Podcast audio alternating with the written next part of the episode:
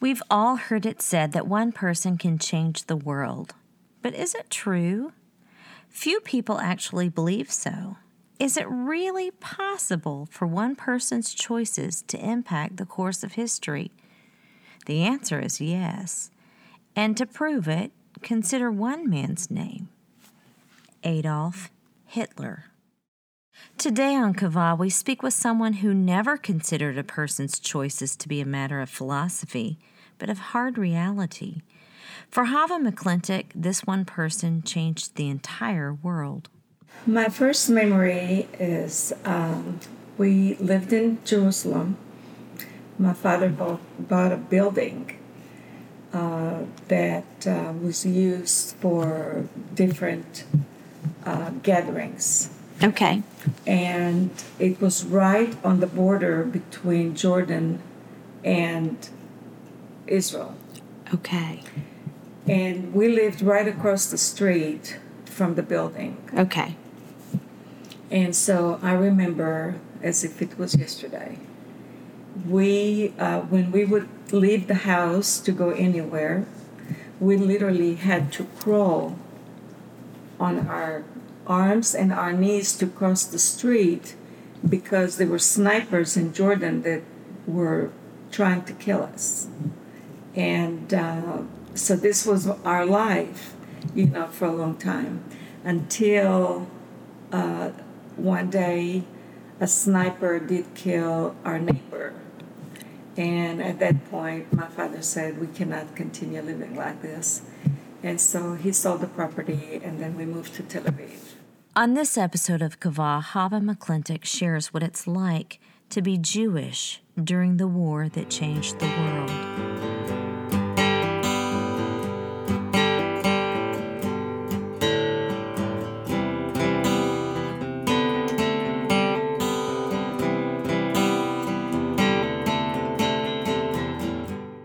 All of human history, perhaps no people experienced more suffering than the Jews in the 1940s. The Holocaust, a genocide of the Jews during World War II, split the world in half. Almost every nation either aligned with the Axis powers who were persecuting the Jews or the Allied powers who were trying to end the genocide. At the head of this persecution was Adolf Hitler. Historian Ian Kershaw states that Never in history has such a ruination, physical and moral, been associated with the name of one man. Hava, born into this world, doesn't remember a time before Hitler. Her very first memory is the feeling of crawling on pavement with her family to avoid snipers who were trying to kill them on the border between Jordan and Israel, simply because they were Jewish. It was my sister, my brother, and myself, and literally, uh, you know, my father would literally scream and say, "Get down, get down," because we, you know, we're kids, we don't know. You know, I was about three years old, and um, and so, you know, of course, you know, you just mentally, you're doing what you're told to do. Right. I didn't realize that the sniper is just a few.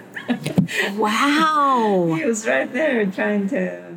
Hava's family began in Bulgaria, a country allied with the Germans, where Jews were more fortunate the most. My father, uh, in uh, when Hitler came came to power, uh, my parents are from Bulgaria. They're, they lived in Sofia, which is the capital of Bulgaria. And when the Germans start taking over, you know, Right, France and Holland and Bulgaria was going to be next sooner or later. And so the king has made a um, a deal with Hitler, and basically told him, um, "I'm not going to fight you Mm-hmm. in one condition: that you will not touch the Jewish people. You're not going to kill them." Hitler said, "Okay, that's that's a deal," you know. And so, um, so the Germans came in to Bulgaria.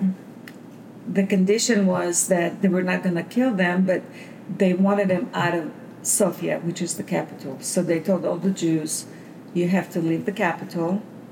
But then they took all the men into labor camps. So my mother had to sell the house, sell everything that they had, and move to the country where my aunt lived. And uh, um, as you can only imagine when you live in an apartment, she had my aunt had her family and the in-laws, and my mother comes with my grandmother on my father's side and my sister, which was three months old, Wow. and uh, they were living in a kind of a stairway. There was no place in the house, so they kind of put a they put a curtain on the stairs Okay. to create like a wall, and they put blankets and stuff, and this is where they lived. The Germans kept their promise and did not deport Jews from Bulgaria itself, but the Axis powers invaded Greece, Yugoslavia, and other territories using Bulgarian land forces. Jews living in these territories were deported to concentration camps. Jews living in mainland Bulgaria didn't have it much better either. They were excluded from public services such as transportation and emergency services, could only live in certain places, and could only work certain jobs. The legislation also prohibited marriage between Jews and non Jews. Hitler's hand was felt throughout the country. While Hava's father worked to support the family, her mother cared for her, her grandmother, and her three month old sister. And there was no milk for her, so she was. My mother was feeding her like mashed potatoes. Oh, my when she was three months old, and onions. There, she would grind it, and this is what she had to eat, you know. And so, anyway, so after the war was over, uh, my father comes back, and uh, to find out, you know, that she had no money everything was, you know, and after three years of, you know. So the day he comes back, uh, and he was told that, you know, there is no more money that they could spend, you know, on anything. And he says, okay, he says, don't worry. He says, I'll be back. Now, in Bulgaria, there was still a curfew that all the Jewish people were supposed to be in their homes by seven. Oh, wow. You're not allowed to be outside the neighborhood. Okay. And so he leaves. He leaves, and she looks at the time eight, nine, ten. Oh, and your poor mom. She starts crying. She says, Oh, he's. They killed him. They must have killed him, you know. That night would change life for Hava's family forever. Anyway, twelve thirty comes. Here he shows up, and of course he kept saying, "Aaron, where have you been? Where have you been?" You know. He says, "Oh, it's just everything is fine," you know. So he's asking her. He said, "Now, Helena, if you had anything in the world, any kind of a desire, what would that be?" Hmm. And she said, Oh, Aaron, quit joking with me. You know, we're not in a situation right now that. And he says, No, seriously. He says, Tell me, what would it be? Anything, anything at all. And she looks at him and she says, Okay. She says, If I had a wish, I wish that I had white bread with sugar Oh, from all the things. Right, You know, it's right. it- until today, we don't even know why she right. chose that. And so he said, okay, he says, in the morning, we're going to go and we're going to buy white bread with sugar. He says, Aaron, what are you saying? He says, well, let me tell you what happened tonight. And so he said, uh, I went to this bar, and before he went to the bar, he created something. And uh, it looked like a rock. Mm-hmm. And he goes to the bartender and he says, Bartender, would you please take this and go to the faucet and wash your hands?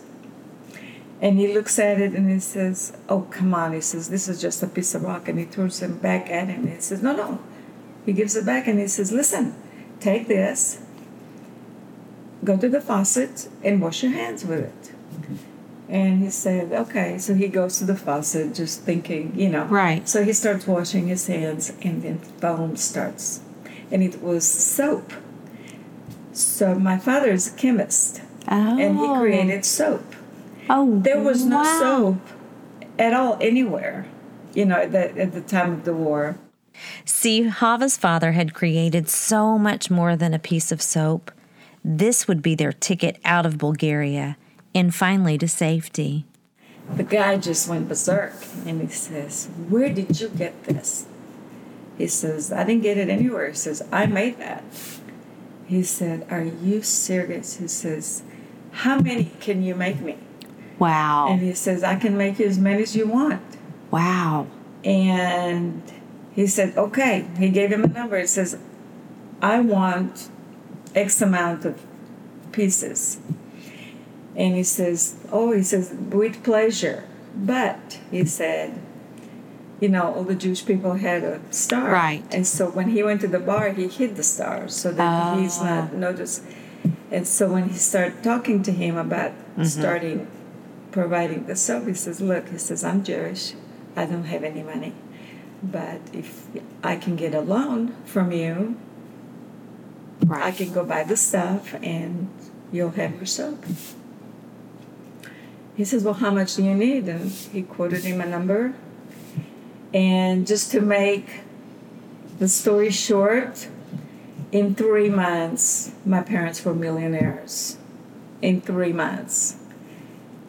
Uh, he had sold so many pieces that, and so uh,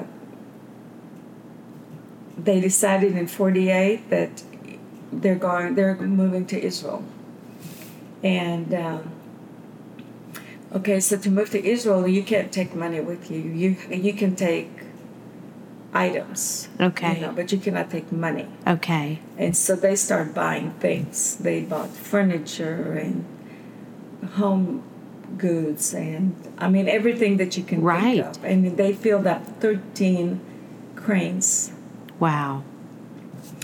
they filled them all up with crystals and silverware Right. and everything that you can think of knowing that when it gets there they can sell it and recoup the money Okay. you know and so anyway so in 48 they moved to israel The nation of Israel was born out of Jewish suffering. Jews came together from all over the world and proclaimed their independence as a state. Uh, when uh, israel became, became a a state coun- okay. and the exodus happened Okay. and they started migrating to israel but it was you know it was not all roses you know Right, right. they came and they literally had to fight for the existence Right. you know because the arabs didn't say you know okay welcome to israel Despite the violent political conflict and being only five years old when her family moved to Israel, Hava has fond memories of her time there. She reflects on her culture's traditions and the sense of community they brought. always a new beginning. You know, every time we come to the high holiday, especially, you know, it's a new beginning. You know, you start with Rosh Hashanah Right. and you ask for forgiveness, and and then you, uh, after you go around and think about all the people that you have offended. Oh, Let me see the list. Let me see Right. the ABC. Oh. And so once you finish with all the list, if you feel that you know right. that it's necessary, but we all do things that we don't even acknowledge in our Right. minds. But you start with that, and uh, and then you celebrate with a new beginning, Mm-hmm. which is honey and Mm. you know, and apples and everything sweet and and this is how you start your new beginnings. And then you come to Feast of Atonement, which is so important uh, in the Jewish life. Jewish suffering was far from over. The years following the Holocaust brought progress, but also more war and conflict. Through it all, Hava's people remained unified through their faith and traditions. After the Yom Kippur War, it changed. Oh. Israel changed forever Oh, okay. because they could not comprehend how they how all that happened by surprise. They mm. didn't they were not prepared. Mm. And it was just devastation because Israel could have been damaged. Mm. And so since Yom Kippur every year um, the radio is on, the you know, buses are running and we're in a place today where you know life has changed Mhm. for, for Right. the nation of Israel. Mm. The Yom Kippur War was a conflict between the Arabs and the Israelis in 1973. On Yom Kippur, the holiest day of the year for Jews, the Arabs attacked Israel's Sinai Peninsula and Golan Heights, taking the Jews completely by surprise. The war resulted in many casualties, but Israel ultimately won. For the first time in history, Israel was recognized as an independent state by the Arab world. Hava's people had struggled through persecution for their entire lives. As she grew up in Israel, Hava came to understand her place in the world. She was part of a new generation of Jews. The more she learned, the more she gained a passion for healing the wounds of her people. I was always interested in psychology. Oh, okay. I love psychology, and I um, I love to understand the human mind, Mm. Right. and I love to study the human body language.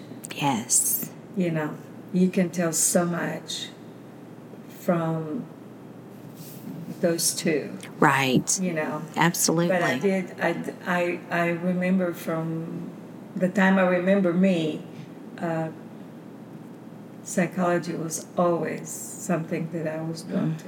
It's Still interesting. today. By studying psychology, Hava gained tools that would one day help her serve her people. But first, she had to build a new life in a new land, America.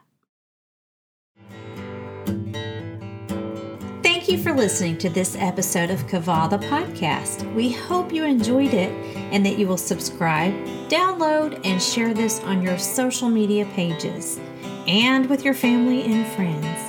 If you find yourself in a desperate place, it is our desire that you would be able to borrow hope from those who've gone before you and shared their stories. They have exemplified the meaning of kava, learning to wait during difficult times to find an eventual positive outcome. I can't express my gratitude for my head writer, Rebecca Gray, and audio engineer, Meredith Douglas. I would not be able to do this without you. For more information, please visit kavathepodcast.com. Thank you for listening and have a wonderful day.